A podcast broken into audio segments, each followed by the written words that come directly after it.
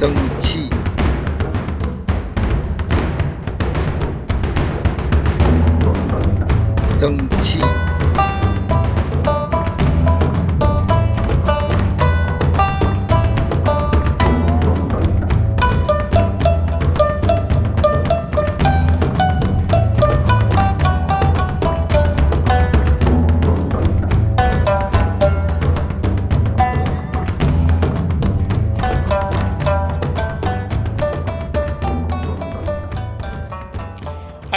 welcome to the Shoshu Podcast, episode number two. This podcast is part of the training at Shoshu.com. We offer a virtual Kwan, a virtual virtual martial arts training facility, and as a part of that facility, we are trying to reproduce all of the same exact experience that you would have in a physical Kwan. We found that through today's technology, we can come pretty close to doing that, and in some ways, even do it better. So the podcast is the storytelling and principles part of that Kwan. Martial arts as has a rich history in storytelling. Uh, lots of the wisdom and that sort of thing is is taught through the storytelling, and it's one of the ways that we as humans communicate very well. So, this podcast we've developed as a large part of the training. If you are not yet involved in the martial arts training offered by us and you would like to be, you can register for free at shoshu.com. That's www.shoshu.com. And we hope to see you there on the mat. So, uh, with our podcast today, today's episode, we're going to talk about what I kind of call the grand unified theory of Shoshu. Uh, it's not exactly unified because there's three rules, and a grand unified theory would have one, but oh well. So, when people ask, what is Shoshu? As a matter of fact, I get this question all the time um, from the experts from other arts and people that bounce around YouTube and that sort of thing. And they're, they're like, show us your art. What is it about? And to tell the truth, I'm not really interested in doing that. I am interested in uh, taking people step by step through the art in the way that they're going to learn it.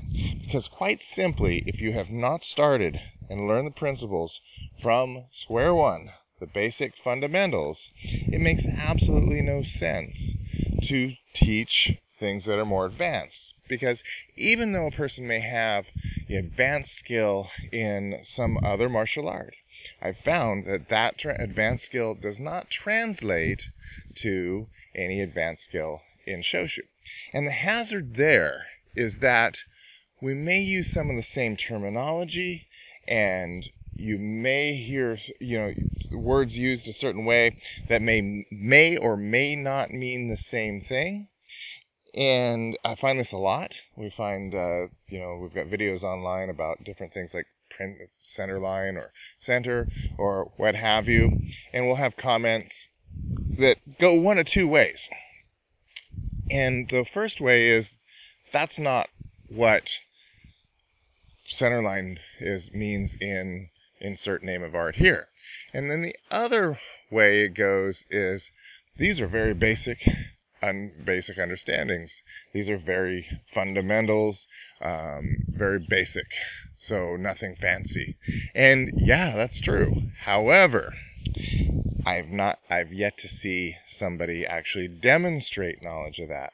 They I've I've read a number of books I that have uh, that may talk about the principles and you're like you, you read it and you're like yeah they, they know what they're saying.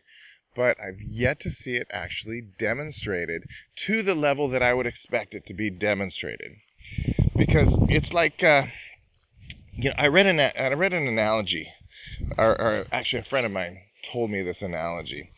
And he said the definition of an expert is the number of differentiations a person can make upon in a given subject and he gave the the analogy of barbecuing you know and uh, I thought, what is it, it? It really didn't. It took a bit for it to sink in with me, but once it did, I was like, yeah, that's exactly it. And what he said is he has a friend who is an expert in barbecuing. And for me, barbecuing, you know, I, I'm okay at barbecuing. I can usually get rare, medium rare, medium, and burnt, but that, that's about it. But he said his friend had, I don't remember how many different differentiations, but you know, 27 different differentiations of the state of, a, of something barbecued. And that's what an that's expert level. He understands the barbecue so well that he could I, I don't know what those differentiations are um, but he could you know differentiate between this was at a certain temperature uh, at for this long and then went to this temperature or, or whatever those are. But he recognizes within his knowledge base all of these differentiations to where myself um, three or four is is really about it so you know 27 is a much higher level of expert and maybe there's more i don't know what that exact number is so when you talk about these basic martial arts skills it's kind of the, the same thing you could go, well, I'm talking about shift of center line. That can be differentiated in that one principle in at least seven different ways because there's seven different animals. Um, there's really seeing the, um, really understanding what that means. And that's where expert level comes in. So, what my point here is that someone may say, "Oh yeah, I, I know what uh, I know what drive from the ground is. That's a basic martial arts principle." But there's actually far more differentiations within that one principle than most people will see. And so, if somebody comes in with their their cup proverbially proverbially full, then they'll go, "Oh yeah, that's just you know basic drive from the ground." and I already know that, so there's nothing here. And so, anyway, that's that's the thing that happens a lot online, and that's okay. People will recognize it, and people will see it and go, "Hey, I'm into this," or "Hey, I'm not," and it's self-selecting, and we're okay with that. But the point is here that we're making our our goal here is to start from square one to understand to make these understandings very basic and build from there because if you don't have that the rest is useless and the rest is is it's actually detrimental to learn the higher level stuff. I get emails all the time saying, "Hey, can you, uh, you know, videotape the mongoose form or the crane form and all that?" And uh, no, you know, that it wouldn't make sense to somebody. Um, we consider those forms a um, kind of your that's your diploma in a sense. And yeah, they have gotten out there and people have them. And I've actually seen a uh, a video of somebody doing the mongoose form, and I have no idea where they got it because yeah, it's the techniques, but it's not the principle. And it it's even hard for me to recognize the form because it's so different from in principle and it's not carrying actually mongoose principles but they're the mongoose techniques. So the, somebody got it and it's out there um, and that's too bad. But anyway the subject for today um, that's just kind of a, a prelude to it. The subject today is something a little different. It's about what is shoshu and you can approach this in in a lot of different ways and the one way that most people approach that, especially people who have been doing it a while, is that Shoshu is a beast art and that it's a 7 beast art. And so those beasts, if, if you don't know, are the bear, the tiger, the mongoose, the white crane, the praying mantis, the cobra, and the dragon. And in one sense, that's that that's a good way of saying what Shoshu is, but I want to go far more basic than that. Um, those things um, are variations of Shoshu, and um, there's actually one more, which is actually the combination of all those. And technically, if you want to say what is Shoshu, it would be the combination of all those animals. but that doesn't tell you a lot if you if you don't know those animals. I mean, there's lots of there's lots of animal based arts out there, and again, that may be hearing that Shoshu is this animal art, then you might say, oh, it's like that, and there's you know there's five animal this and seven animal that, and oh, it's like that. And from my experience, it's not. Um, I think uh, from my experience, the application of those animals, how a person moves in those animals, um, is different from what I have seen elsewhere. Um, I, you know, I just I went and trained with um, a friend who happens to be a, uh, very proficient in Hung Gar. He's a, I'm not sure what degree of black belt. Didn't even get into the subject, but we did train together, and um, to me it looked like, oh yeah, there's you know there's some tiger and there's some bear in there. The difference was in, in that in in Shoshu is that these when we do these, they're very differentiated. They when you're doing bear, it's pure pure bear. When you're doing tiger, and that that's something I saw. We'll get into why that's important uh, for learning Shoshu at some point. So. Um, but anyway, that is not the subject for today. That's just why how most people would describe it. I would do that um, at some point. I would start to describe it that way, but at the beginning level, we'll describe it much differently. So how would I describe it? Shoshu, I would describe. I, over the years, I've always searched for this, for this, this, this description. How can you really define it?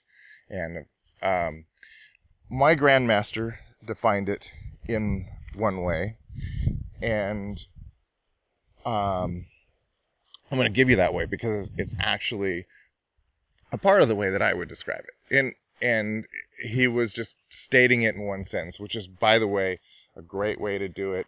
It's a little bit of a an elevator speech, and it gives uh, people a great understanding. So I, I loved his explanation, and I certainly, absolutely, 100% use it. But the explanation did not cover all of the things necessary to define it. So there's a couple of things that need to be added to that explanation and to to actually define it saying with it, this is Shoshu because and you'll hear what these are in just a moment because the, the the rule number 1 you can have that and not have Shoshu if you don't have rule number 2 and number 3 so that being said let's get into rule number 1 Actually, I'm going to go ahead and rattle off all three, and then we're going to go back through and explain what they are. Rule number one is flowing focused chi. Now, a lot of people say that flowing focused and chi. I prefer to say it flowing focused chi. And in a, a simple definition of that is your energy is always directed and it's always moving. Okay, so we'll come right back to that one because that's our most important, and that is the one that my grandmaster would say. Rule number two is it must always immediately take your opponent's center line. So you, you're simply taking balance of your opponent and you do it in the first motion immediately. It's not something where you're going to do a few things and then take your opponent's center line. You have to take center line immediately. Rule number three is block all possibilities. Now, at first glance, that may seem like, well, that's that's impossible. You can't block the possibility of anything that can be thrown at you. And we'll get into the discussion, but in a sense, you can. Um, if you're following the right rules here. Okay, so anyway, we're going to come back to two and three. Let's start off with flowing focused chi. So, flowing focus chi, and you know, I see this argument between hard style and soft style like all the time. Are you a hard style art or a soft style start art? And I think I, I really have a problem with the question because it's just you can't be one or the other. Some arts will look softer and some will look harder and really transfer energy. You have to be both. And the true nature of skill and the higher level you go in the skill, one of the most one of the things that you will really truly see as far as energy transmission is the ability to blend those. Okay. And in some some different animal styles that we do, you know, you'll see like the bear, it will appear more hard and the cobra may appear more soft. But within all of those, um, you're going to have a combination of hard and soft. And it's just a matter of how does that beast blend those two things. When you're soft, soft will generally give you speed, and soft will give you the fluidity, soft will give you the flow and all those those things. And the hard is going to give you reinforcement, which helps you transfer your energy and all those things. But it's really those are all good things. Those are all things that you need. You wouldn't want to be just, oh, I just can reinforce because then you'd be a stone.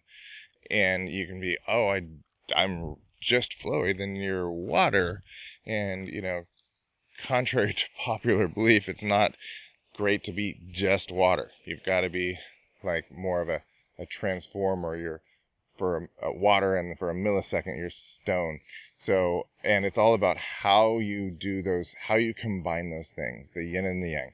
How do you combine the soft and the hard? Um, and you'll see the higher you go that you'll, you can understand that combining those becomes more and more intricate or more and more differentiation differentiations. So that being said, hard and soft, it's not about which you are, it's about how you're each. So flowing focus and chi. So first thing is let's talk about chi. Now, a lot of people talk about chi as far as you, know, you hear it uh, quite honestly very woo wooey. And I think there's a lot of confusion about chi, about what chi is, and um, you know, because of the way it's been stated in the past, a lot of people will go, "Oh, that's a bunch of you know what." So here's my definition of chi. Chi is simply a generic word for energy. And uh, you know, if this uh, is sounding a little windy here, I'm one of my favorite spots out by the river, and it's a little windy today, so I apologize that, but that's where I can open my mind up the best. And again, my dog enjoys this, so um, hope you can bear with it. So anyway, back to chi. The word chi simply a generic word for energy. Now, if we've had in basic science class that energy can be what? Energy can be kinetic energy. So energy can be stored energy we can have um, energy in the electromagnetic spectrum. So therefore, you know, light, heat, um, any t- anything, X-rays, uh, a- anything in that electromagnetic spectrum, that's a form of energy. Uh, what else? So there's different forms of energy, and but the the term chi just means energy, and it, it can mean any or all of those things, and that's where it gets confusing because the even though in the English language we use the word energy as a generic term for energy, that in sometimes it, for some reason it becomes when you say, say it in the Chinese language, it becomes magical and mystical. So yeah, the, the term chi um, becomes all of a sudden this magical, mystical thing, when really uh, my definition is just a generic term for energy. Now, eh, are there magical energies running through the body? Yeah, probably, but they're probably not, you know, the what we would think they are. Um, they're functions of the body that we don't understand yet. Um, we've got these, uh, you know, our mind is an amazing thing. We're communicating things through the mind, lots of things, but that's a totally different subject. Um, I think that there are things that can be explained by science or will be explained by science, but don't get into the, the woo wooey chi. Um, to me, most of the time when we're talking about martial arts, we're talking about kinetic energy um, and possibly stored energy. Okay, because we're hitting things, so that's kinetic energy. Stored energy um, maybe a way of, of transferring chi. And how do you store energy? Well, our muscles can act like springs. So, you know, for example, um, the tiger is a very leggy beast where we're using lots of leg strength and all that. Well, we may use one leg to push against the other to spring off from the ground. And so one, the second leg acted as a spring and that's stored energy. So no big deal, just simple Newtonian physics, right? That's chi. And in, in our, in our regard, we're talking about kinetic or stored chi. So, um, flowing, so we're talking about the, the Shoshu rule number one, flowing focused chi, we now have the definition of chi. We have to now have it flowing and focused. Okay. Now, let's start with focused because um, that should be pretty pretty easy to understand what it is, but how to put it in practice, maybe not so much. But at least if we can understand what it is. Well, focused is pretty simple. If you've ever taken a magnifying glass and take went out in the sun and you started a, a piece of paper or something on fire, or maybe you did more evil things than that. Um, that's you're taking the electromagnetic energy, the, the light, and you're focusing it down into a concentrated place. So you're just you're concentrating, right? Well, when we talk about focus in regards to shoshu, we're obviously we're talking about focusing our kinetic energy. So focus. Focus um obviously we're, directing all of our energy to one spot. Okay. So that means a, a lot of things have to come into play to make fo- focus happen. But focus can happen through several different methodologies. Okay. So when you're talking about a more linear beast, such as the bear, focus will happen uh, because of what I call direct line bone reinforcement. So, um, direct line reinforcement. So that means uh, if some of you guys have taken just the basic lessons on the site, that direct bone reinforcement was introduced early on, just in the shot. And so that means that your bones and your ligaments and muscles align in such a way that it's very efficient, that you are not stressing the muscles, that the uh, actual alignment, the structure of your body is aligning to create the reinforcement. Reinforcement, I mean, it's it doesn't give. So it's kind of an amazing thing. And, and you know, when I have a new student, I teach that, especially to women, on the first within the first 15 minutes.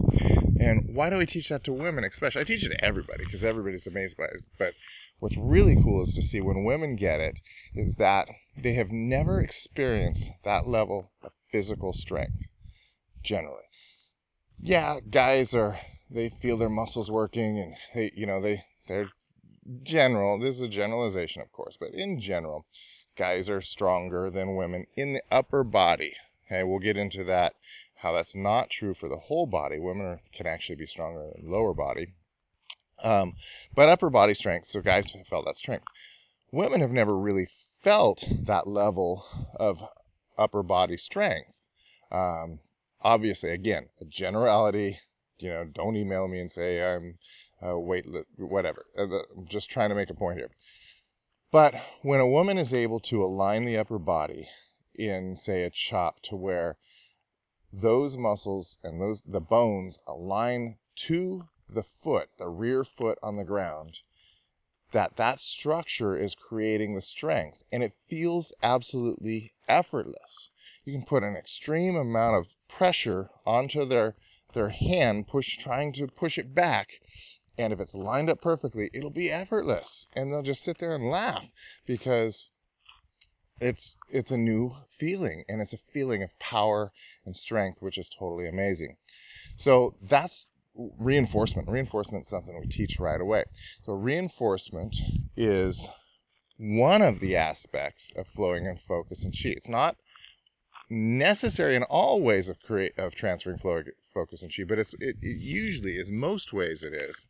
Um, so reinforcement in the especially in, in, in like bear motion or, or tiger or something there's more there's more base animals reinforcement is usually a direct line reinforcement actually more so in the bear it's direct line reinforcement in the tiger you can see where the reinforcement kind of line kind of it doesn't flow all the way through the body it'll come out and back in but again another subject for later so um, now here's where reinforcement is not always absolutely necessary for flow for focus. You can have some of the more whipping motions that don't rely on direct line reinforcement. They'll rely on, you know, if you crack a whip, there's just one point where that tip comes around and it's got extreme velocity. So you can do the same thing with the body. And so in those cases, you wouldn't necessarily have direct line reinforcement um, but the energy is all concentrated one in one spot. So n- not absolutely necessary to have direct line reinforcement, but most of the time you do, and in some animals you do 100% of the time. But it's one aspect of how to create the how to create focus, which is part of our flowing focus in chi. So the other part of focus is um, timing is going to be a big issue. Okay, so you hear this concept of, you know, put your body into it, put your body into it. Okay, well, that's okay, but it's not 100% right. And I see this over and over and over is that, you know, you, you, you can see people, um, you know, getting a lot of power putting their body into it, and sure it does.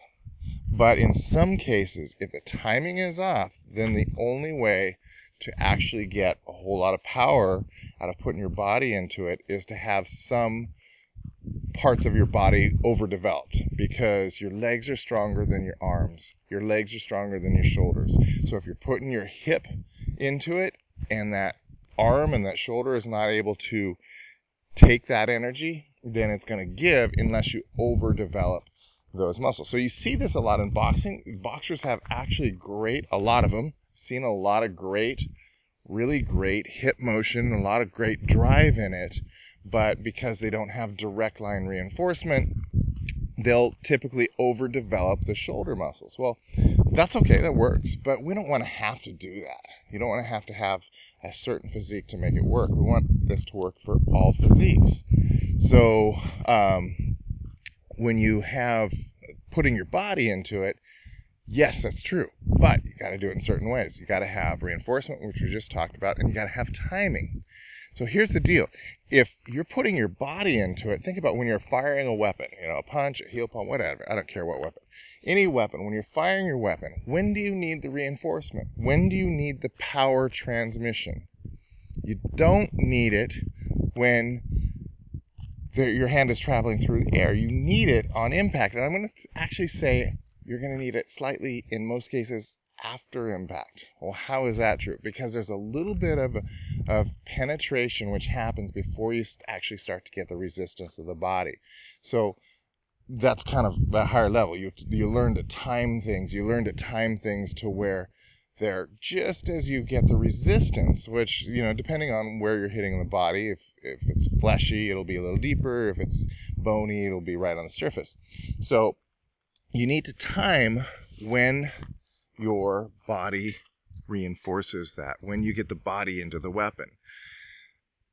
And that timing, as you go up, you will find, again, many, many differentiations because these timings can be way different through different beasts. And this is one of the things that you determine skill level is how good is that timing how intricate. And, and i'll tell you in the beginning you think okay yeah i can get that. You're getting it at a very base very gross level.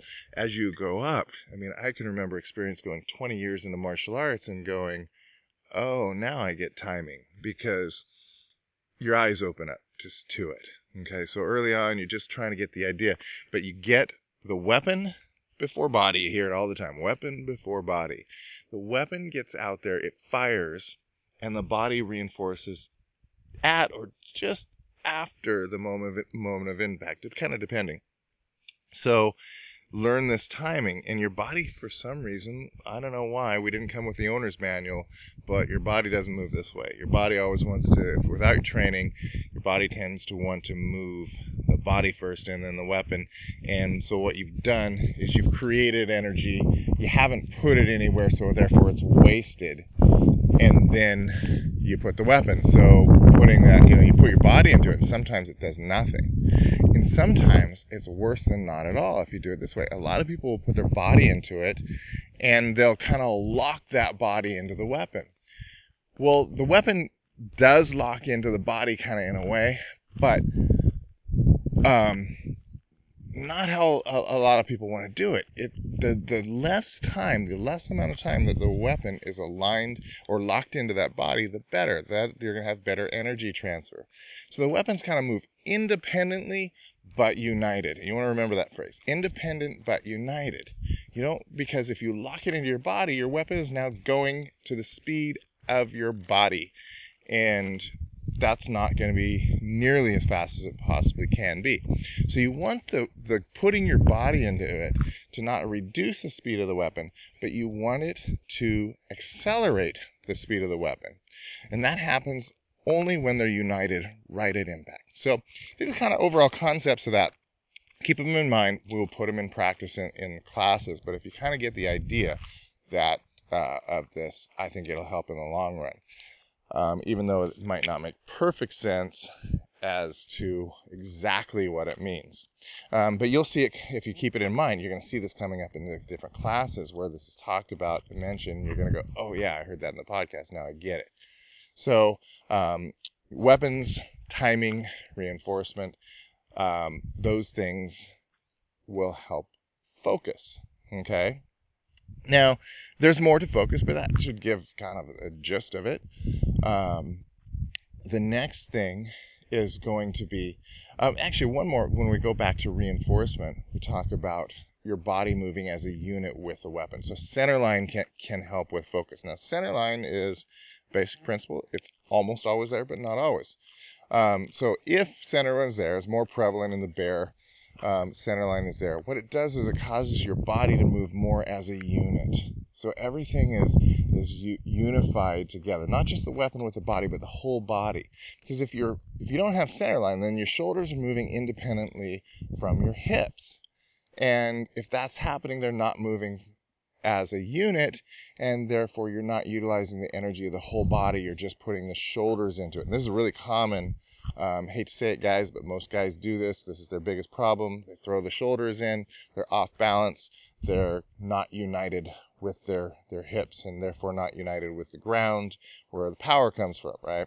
So this is a guy problem because uh, so, you know this is actually the problem of, of being strong is that you, you, you throughout your life you learn to rely on your your shoulders your upper body strength but when you're talking about doing that with balance with proper body motion, you tend to use just those and you forget about the legs. And, um, you know, that's not the way it should be. See these guys with big upper, lots of upper body strength and there's stick legs. Well, what the heck is supporting all that strength? You know, nothing. It's actually very weak. So, uniting center line is one of the things that will unite the the body and with itself and therefore unite with the weapon. Okay. So, so that's enough about reinforcement or about focus, which has the elements of reinforcement in it. Um, now flowing. Well, flowing, pretty simple. It doesn't stop, right? Okay, well, there's a couple of ways um, of examples of float fluid motion. Fluid motion um, can happen through different methods. One method, um, you're going to be your most popular in learning Shoshu, is through circles. Everything is circular.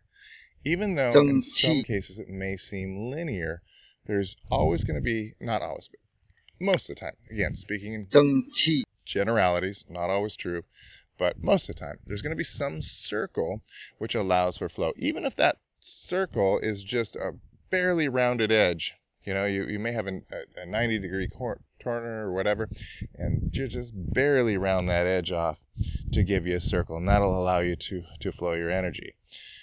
your body is pretty complex. It's a pretty complex machine. It's got lots of joints and this and that. So you can you can find ways to move your body that you may even be able to, to move in a 180 degree change of direction, but still flow that.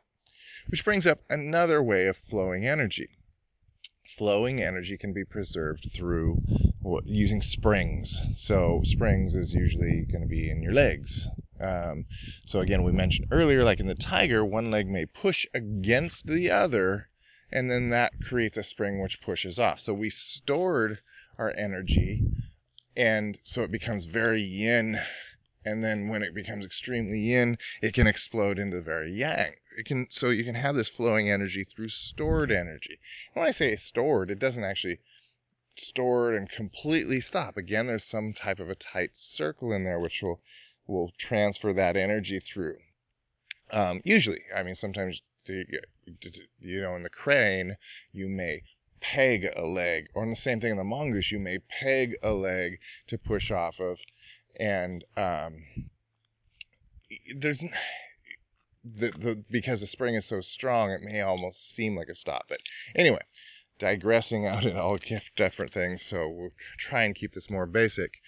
Um, another way of another thing you can think about in flow is bouncing off at um, tangents. So there's, I think in physics it's called an angle of incidence. Um, I think I'm correct there. Angle of incidence. So if something, you know, a ball hits a wall at a 45, it bounces off at a 45. You know, if you're a pool player, you know this, right? So um, you can have things come off at at angles of incidence. And so, say a, a, block is a real good example of this. You may block, and your block is is hitting uh, the arm. Well, not only does your block bounce off with its own energy, but it actually may steal some of the energy of that arm. I mean, they had energy coming at you. So when your your block hit their arm, you know, if you have a a wall, a ball that bounces off a, a wall, uh, you it kind of it that ang- through its angle of ener- energy, angle of incidence, it preserves its energy. But if that wall was moving at it, then it might steal more energy. So it's the same thing going to happen with this with our block. Is that we can hit at that angle, and um, which is very direct. We want to hit dead on. Uh, 90 degrees to the surface, but because of the way our moving, our body's moving, we come off at an angle. Um, and you not only preserve your own energy, but you can actually steal energy in that case. So that's another um, instance of flow. And then another way of, of creating flow is you know, you, we talked about your body and your, your weapon uniting. So you may say you're, you're throwing a weapon, let's say a, a rolling reverse punch, and you're doing a rolling reverse punch as you're passing this body. Okay. Well, you only reinforce during that moment of impact as the weapon's driving in. And then what you can do is as that reinforces, you can let the, the weapon relax and bounce off, but your body continues to flow. So you continue the circle through your body, even though you're letting that weapon bounce out and and relax so it's not stopping you and you're on to the next weapon. Another way of flow is bouncing a weapon, kind of like the block, bouncing a weapon off of your body at 180 degrees, which gives you a direction change. So, say you're doing a knee into, you you've done a pass and you do a knee into the solar plexus or something. Um, you'll find this in the technique evading overhead um, that you do this knee and that knee, because your body's, your opponent's body weight is on top of that knee and bouncing you back, that knee is going to change your direction 180 degrees, and that flow of energy goes into the next weapon, which in this case is the little uh, tiger ridge to the back of the neck. So you drive the, instead of trying to stop the knee on your own, you drive it in as hard as you can, and that bounces you back and fires the next weapon. So that's another example of how to flow. So as you can see, there's more than one way to create flow. And depending on the circumstances, you'll use lots of different ways. And these are multiple differentiations of how to flow. As you go through the ranks, you'll get these. And right now, you know, this may be an introduction to those and it may be kind of out there. I don't know, but keep them in mind when you're learning stuff. You're going to go, oh, that's, that's that. Okay. So put those all together and you have the first requirement for Shoshu, which is flowing focused chi. And you have to have all three. Chi by itself is no good. Focused chi, that's not so good. Uh, it's, I mean, it's that's okay, but flowing focused chi is really what you want. That being said, when you're in the beginning ranks, we're not worried about flow. Why is that?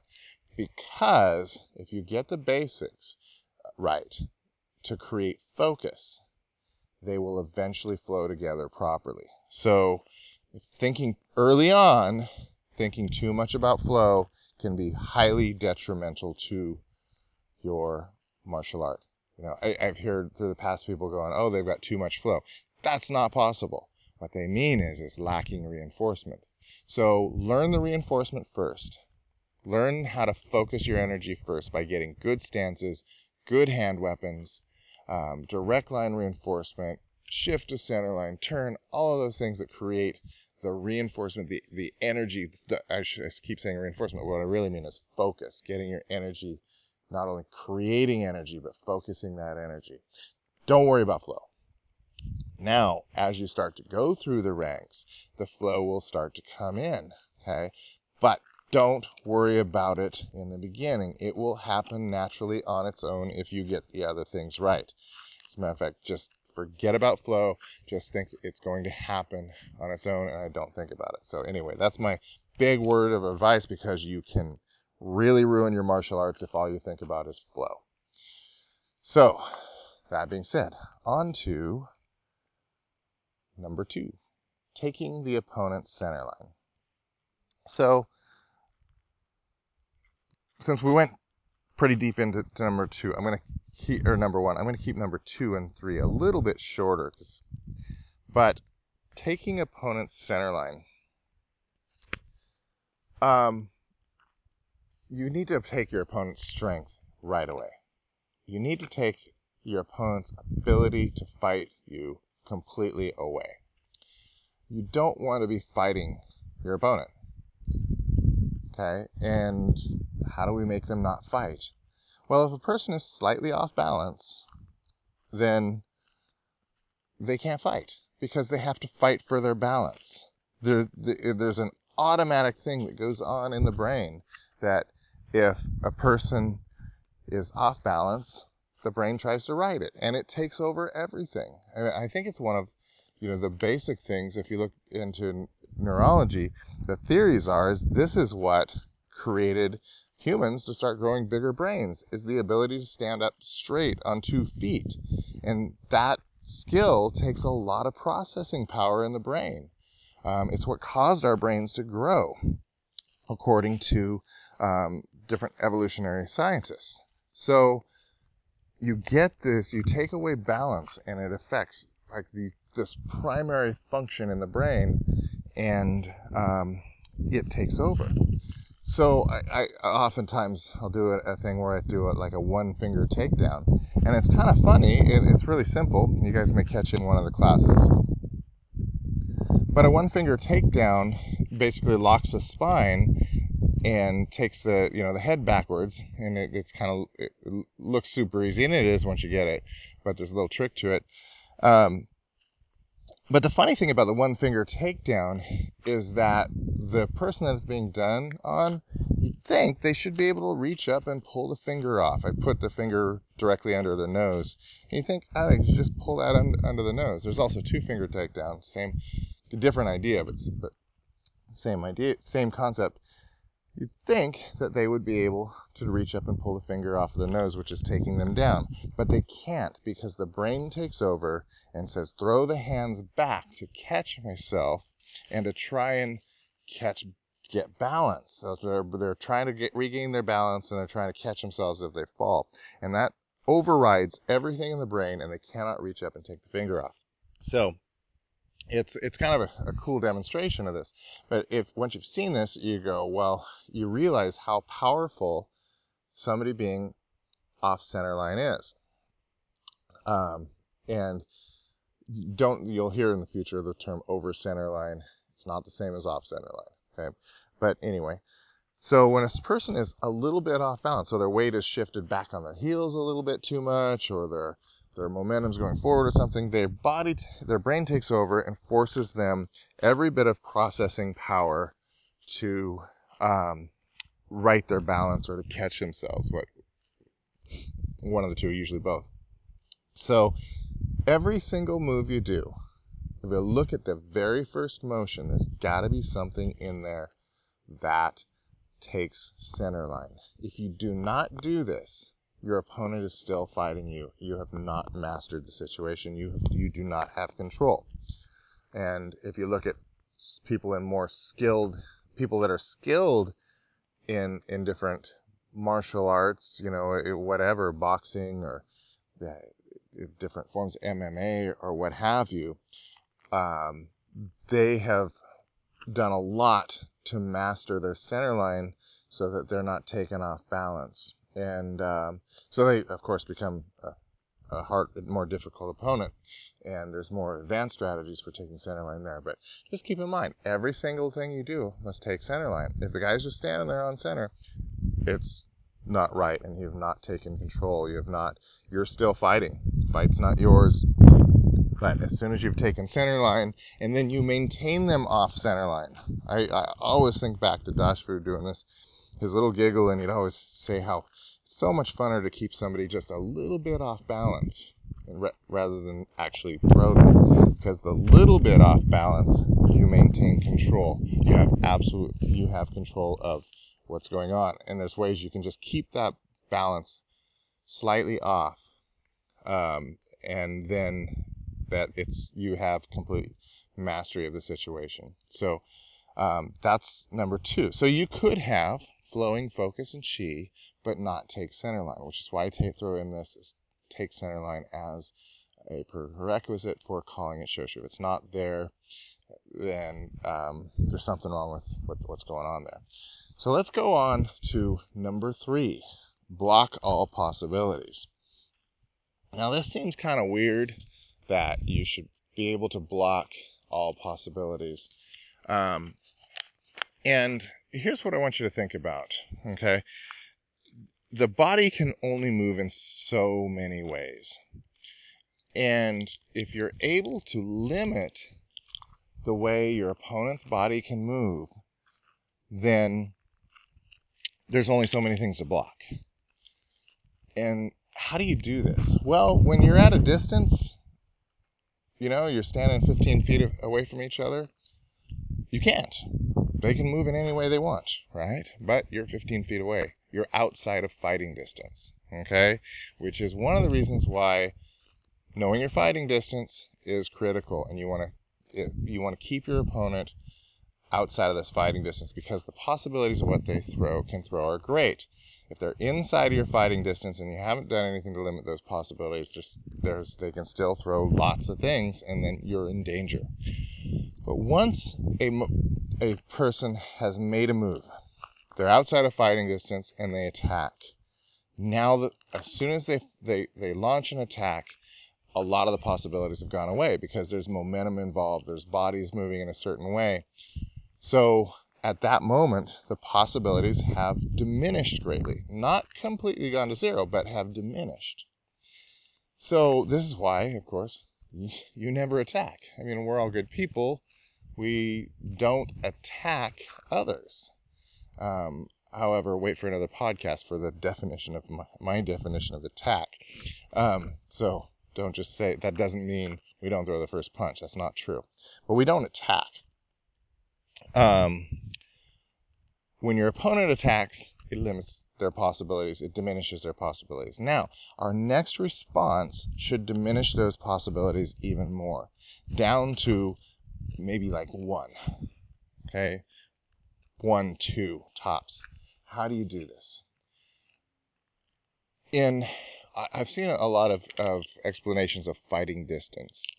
And people will say, okay, well, this is karate fighting distance way back because they want to do kicks and you know this next closest distance may be I, am making this up maybe kung fu distance because they want to use their hands more I, i'm totally making this up um, uh, the next fighting distance in is um, wrestling distance okay so because they want to grapple well I would argue that there's one closer distance than wrestling distance, and this is Shoshu distance. How can you be closer than wrestling distance? I mean, bodies are against each other, right? Because when you're close and you have center line, or at least center, where you have control of your body, in wrestling distance, you may have the shoulders and the upper body in, but the lower body out. Okay? But in Shoshu distance, you have both in, meaning not only are you in tight with your weapons and we can fire weapons from close and have lots of energy on them, but your lower body in, and guess what your legs are doing? Your legs are checking possibilities. Okay? They're checking where they can step and what they can do. So, say for example, you do a pass, like uh, let's see, we don't have a. Oh, we have some passing techniques. Maybe we'll go back to evading. In the orange belt, you're going to see this more. In the yellow belt, we don't have a lot of passes. But if you pass with, say, a parry, you pass so close, which one creates an illusion, which we'll, we'll talk about at a later point, but um, it also gets your lower body in close to where you're not only checking their weapons, but you your upper their upper body to weapons, but you've checked their feet and you've determined where they can step because you may have your stance driving into their legs um, from the outside, from the inside. It doesn't matter where you are, you do this all the time. You're always consistently positioning your body to where you have very defensible you're not you're you don't have an open center line um, but you're also checking your opponent's body. So, say if you do a, a, a parry, a, a, say against a, straight punch, right? Somebody comes in with a straight punch, you parry it, uh, they throw a right, you're parrying it with your left, you step into a horse stance. Okay, well, what else could they could they throw? They could throw the elbow of the same hand. Okay, um, so you position your cover hand to check that, right? Uh, if you step in close enough, you have checked their front leg with your left leg. So now they can only continue to move in that straight line, or they could spin. So the only weapon they have at that point is then their other elbow. They could spin around. It's a long shot, but they could possibly spin around. So all you got to do now is put your cover hand out where it's supposed to be, protecting your face, and you have blocked all possibilities. That means you've set yourself up in a position where there are very few possibilities, in this case, just the left elbow. Um, and you've put a block where that um, possible weapon can be thrown. Now, whether he throws it or not, it'll determine the next motion, um, and you learn to react to that. But regardless, you have now blocked possibilities. Starting from zero, where we're outside of distance, um, there are many possibilities to where they start to move, limiting the, the possibilities down to fewer, to where you're moving in a position to where you have now checked other po- almost the majority of the possibilities, leaving one, two, three, or you know up to up to maybe three possibilities, hopefully one, and you've blocked that before it happens. And it usually won't happen, but if it does, you've already got it blocked. So that is the number three, blocking all possibilities. And I hope that's clear how that works. Um, but it it comes off when you do it as as kind of magic because what happens is like you're predicting what they could throw if they you're if they throw something, you've already predicted that they would throw that weapon. And it, it comes off as magic because you were there before they threw it. You were blocking it before they threw it. You're like it's like mind reading. But it's not. It's just simple. The body can only move in so many ways, and you start to train your body. And what this training really is is when you're training, you're visualizing talked about how important visualizing is and you're visualizing your own openings. Where do i have openings? And you're you're blocking and you're checking those right uh, in in your motion. So you become aware of the what we call proprioception the space around you and you're constantly checking any space that may become open. You're blocking those areas as it may come open. So it may seem wild and far fetched right now, but as you get deeper and deeper into Shoshu, you're going to see this happening constantly. Every move has it. Every move has it. So if you ever, you know, look at a technique and, you know, say you got a technique and you want to know if you're doing it right, you can ask these three questions. For beginners, don't worry about flow too much, but as you advance, you, will want it. But so the three questions: Does it have flowing focus and chi? Like I said, beginners just focus chi is fine for now. Um, flow will come along. Okay. Number two: Does it take your opponent's center line? A lot of times that one's missed.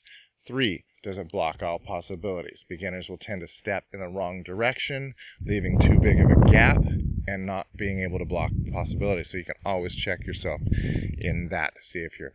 If those three things are true, then you've got Shoshu. Now, it's not the formal definition of Shoshu. Formal definition of Shoshu is when you're combining all seven beasts. Okay, but at this basic level, I think it's a good definition, a good definition to help you understand what Shoshu is. Going back to me, I think every martial art should have this. I think these three things are so fundamental. And my theory is is that all of the martial arts that have existed for a long time i think that at least a lot of them did you can see evidence of it you can see that certain motions uh, in different arts you know like say the the c step i see is common lots of martial arts well that you know your hips are moving we don't do a c step a lot maybe come up a little bit here and there, but for the most part, it's not something like formalized in the system. But you see it. I'm just using this as, as an example. If you have a, a C step, well, if you're doing that motion, your hips are moving in a way that are generating power. But what what I, you see most of the time is you see the power generation and then the weapon fired. Should be the other way around. fire the weapon, weapon before body, and then create the, the power. So I think there's a lot of evidence that this existed in at least a lot of different martial arts, maybe not all, at some point in history. So, if you're a uh, beginning martial artist or you're an advanced martial artist, pay attention to these three attributes flowing focused chi, taking your opponent's center line, and blocking all possibilities. If you're an advanced martial artist in uh, another form other than Shoshu, take these back to your art and think about them. And, and can you apply them? I bet you can. I bet that, that no matter what level you're at, that if you see examples of how this is done, you can take this back to your own system and you can put these in. And I don't think that that is in any way doing anything wrong in your system. And I think that it's very possible that your system may have had these things at some point in the past. I see that as evidence. So, anyway, we're going to wrap up this podcast. I hope you have enjoyed it. And I'm going to give a shout out to, um, again, this is part of our Shoushu.com Learning Martial Arts online program. So, if you're not registered there, um, make sure you have an account and you're, you're learning some of this in our free lessons online. It's all there shoushu.com, S H O U S H U.com. If you're listening to this on iTunes or Stitcher or wherever you are, you know, the biggest thanks we can get is to say that thanks in a comment. Give us a, a five star rating there if you if you like it. Um, if you don't, you can send me a nasty email. That's fine. Get plenty of those all the time, and uh, I sometimes enjoy them.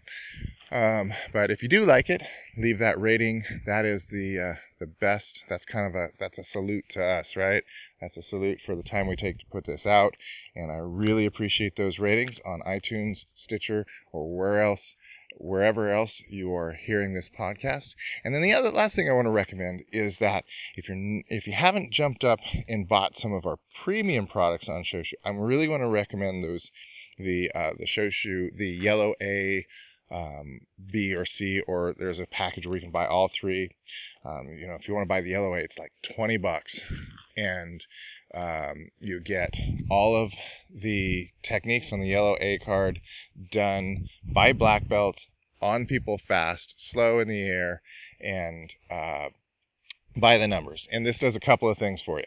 For one thing, it really gets you to visualize a lot how it works. A lot of times you see something in your head of how a technique works, and you're like, you didn't really get the picture, and you see it done right um, by a black belt fast, you get a much better picture of what's really going on. We can't do that in the classes because one, we don't have somebody who's skilled at being hit. So um, you don't see that in the classes as much, but we did take um, couple of weekends and got some people toughened up and ready to take some shots and the black belts did techniques on them so you'll want to you'll want to see that to get a really good visual of um, how those techniques are done.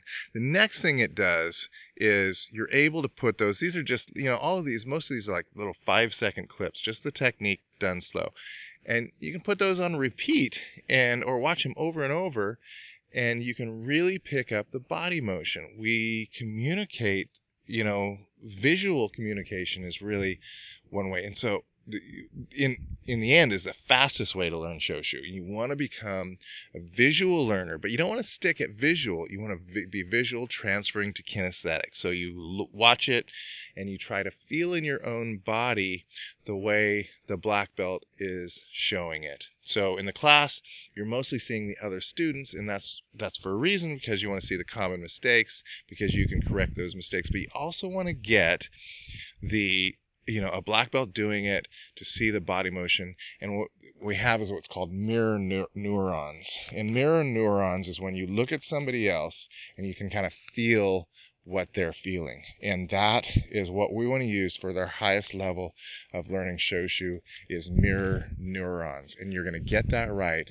through that yellow A premium program. So just go up to the upgrade link and hit that and you'll get that. The third thing I think that's really important is repetition. You want to practice these techniques over and over and over. And when you have this yellow A program, that makes it really easy because you just repeat this you set it on by the numbers and they do the techniques by the numbers one two three and you can follow along one two three and just set that to play for a while um, and get that repetition really built in and then it will be yours. It will be all yours.